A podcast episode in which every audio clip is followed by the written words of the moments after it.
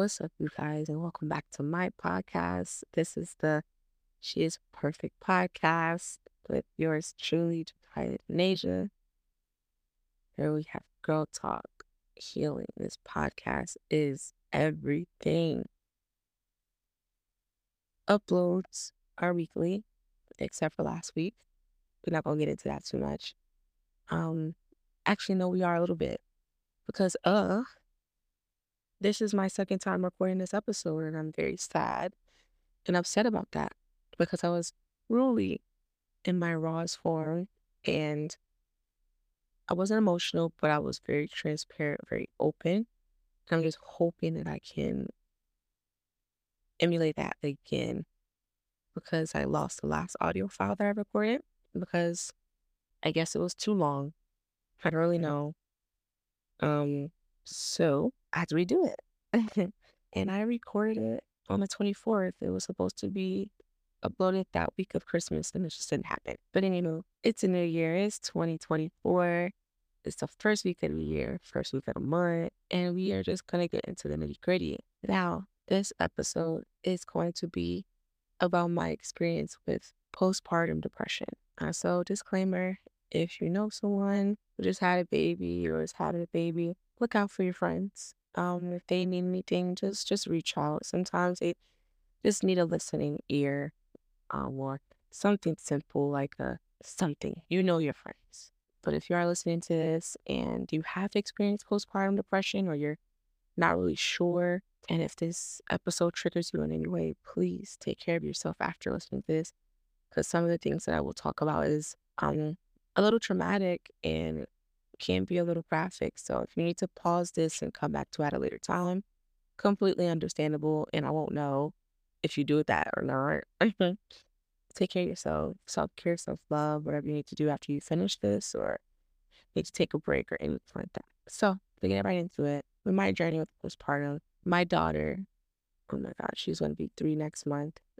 But before I found out I was pregnant with her, which was in June of 2020, I found out I was pregnant in October of 2019. So my daughter is my rainbow baby. In October of 2019, I was getting back together with her dad, actually. We said we were going to get our shit together. We come back together. We were going to do this the right way.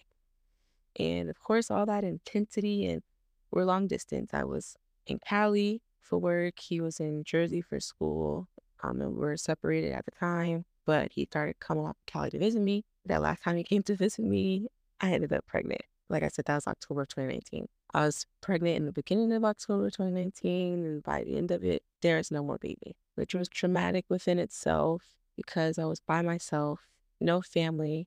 I had a roommate at the time, but someone that has never been pregnant or experienced stuff like that, they can't really be there for you, especially with us having different schedules. And I don't know if she's going to listen to this or not, but hey, Star, I love you, girl. But I do appreciate her for being there for me when she could. She picked me up from the hospital and things like that. But it was so traumatic. Like, for those that have never experienced a miscarriage really is, you're giving birth to a baby way too early. So it's painful. I walked about 10 minutes from my car to the ER, and just in absolute pain. Like, it's still similar to the pain that you feel with regular childbirth, but obviously at that time, like, it wasn't going to be as bad because I wasn't carrying a 6-pound baby or something like that. I just had to pass this little, thing. And even a lead up to that miscarriage, like, I knew something was wrong. Like, I was bleeding randomly after I found out I was pregnant, and the hospital I was going to, they just like sent me home and was like, yeah, you might be losing it. Good luck. Like, huh? Where's the help? You're not going to just let me stay here and let it pass? You're going to send me on my merry way and tell me to figure it out? That's messed up. But after that traumatic experience, my ex, he flew out to me a few weeks after that and stayed with me over a weekend and made sure I was good. And I was very grateful for that because I felt myself sinking into a hole a little bit. I wasn't okay. And I know that for sure afterwards. But it was one of those things that I had to sweep under the rug, get up, tie my boots, and go back to work. So I had no place but to keep going. After that, had my challenges with mental health in the beginning of 2020. And like I said, in June of 2020, I found out I was pregnant with my daughter. And because of the miscarriage, I'm glad I was pregnant during COVID because I was very protective of myself and my baby. I didn't want to go nowhere. I didn't want to see nobody. Damn sure didn't want to really talk to people too much. I couldn't really talk to people too much because I was so sick. My first trimester, I couldn't even drink water without throwing up. I lost 20 pounds my first trimester. But to skip along ahead, I had my daughter 3 days after my birthday in February of 2021. Alhamdulillah. And 3 months after that, before my very first Mother's Day with my rainbow baby, I found out, well, my provider diagnosed me with postpartum depression. Even while I was pregnant, I was going to therapy and I was working on some childhood trauma because there were certain things that I knew that I had to get out and work on before I brought my daughter into this world. And I even was transparent with her at that time, like, I'm scared of postpartum depression. And you know, during COVID, during the quarantine, like, the internet was booming in a sense, and especially TikTok. And depending on your algorithm, like, it was all mommy to be stuff and things like that, and women being transparent with postpartum depression. But at that time too, was like, I'm hearing about all of these women with postpartum depression, and even more specifically, Black women with postpartum depression, but I don't see them. I'm not connecting with nobody. Like, I'm not really, it's not right in my face here, live in the flesh and blood. So is it really a thing? Where are they? Because I feel so alone. But yes, I found out I had postpartum depression.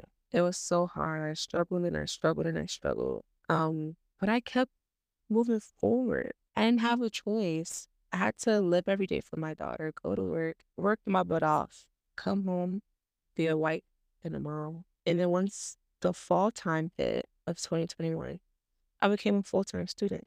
So I had 3 full-time jobs. My government job, being a mom, that's 2, being a wife, that's 3. Actually, so I had 4, and then I became a full-time student, like I said. So that's a lot of hats to wear. And being a mom alone is so many hats that you have to wear. You are the head nurse. You are the chauffeur. You are the chef. You are the therapist. Like, you're everything to this little baby that you brought to the world, because you are all that they know, besides maybe their other parent and whoever else is in your support system. So to pull it back a little bit, when I found out initially that I had postpartum depression, a few days after that, my mom flew out. It was already planned. She didn't want me to spend my first Mother's Day without her being there. She came there. I had bought a new car. Oh, I'm getting emotional because that was such good moments. I didn't think at that time I would be able to get a new car within that same year. Like, I got a 2021 Camry in 2021. Are you kidding? Oh my goodness. I was so proud of myself. And my aunt popped up, and I love my aunt. That's like, she's like another mom to me. And my heart was just so full. My mom, she really came out there and she did what needed to be done. And I know my mommy listening to this, and I love you, girl. I love you. She came and she deep cleaned certain parts of my house that I really needed help with because it just felt impossible to do. I was trying to take care of myself. I cared more about this baby than anything else. And she really helped out, just being there for a week. Now, how did my postpartum depression show up, or what did it look like? I put my baby before me all the time. She got to eat. Eventually, I knew how to put myself in a position to take care of myself at the same time. But I would go a day without showering sometimes because I would just be so tired, or physically and mentally. I was breastfeeding, so I was on demand. I was the cow. Yeah, I'm a cow. Yeah, I'm a cow. I know a cat. I don't say me. But for real, I was the cow. I was on demand. I whipped them things out wherever, whenever. And my daughter, oh my gosh, she's had such a big personality since the beginning. She never liked to be covered. So that whole, the cute little cover-up blankets and then the little shawl, ain't none of that worked. And I remember my first time really going out in public with her, and I was with my mom, and I'm breastfeeding her, and this girl throws the blanket completely off me. My boob is out, it's in her mouth, over in public. And my mother says to my daughter, "Girl, what are you doing? You have to keep the blanket on." And my daughter just side-eyes her and just gives the biggest grin. And I can literally see that moment here in my head. I'm smiling from ear to ear. Oh my God, I love this little girl down bad. Let us go down. Oh my goodness. But yes, I sometimes skip out on showers. Sometimes I would skip out on meals. And the meals thing, I quickly snapped out of it because I realized how much it affected my milk supply.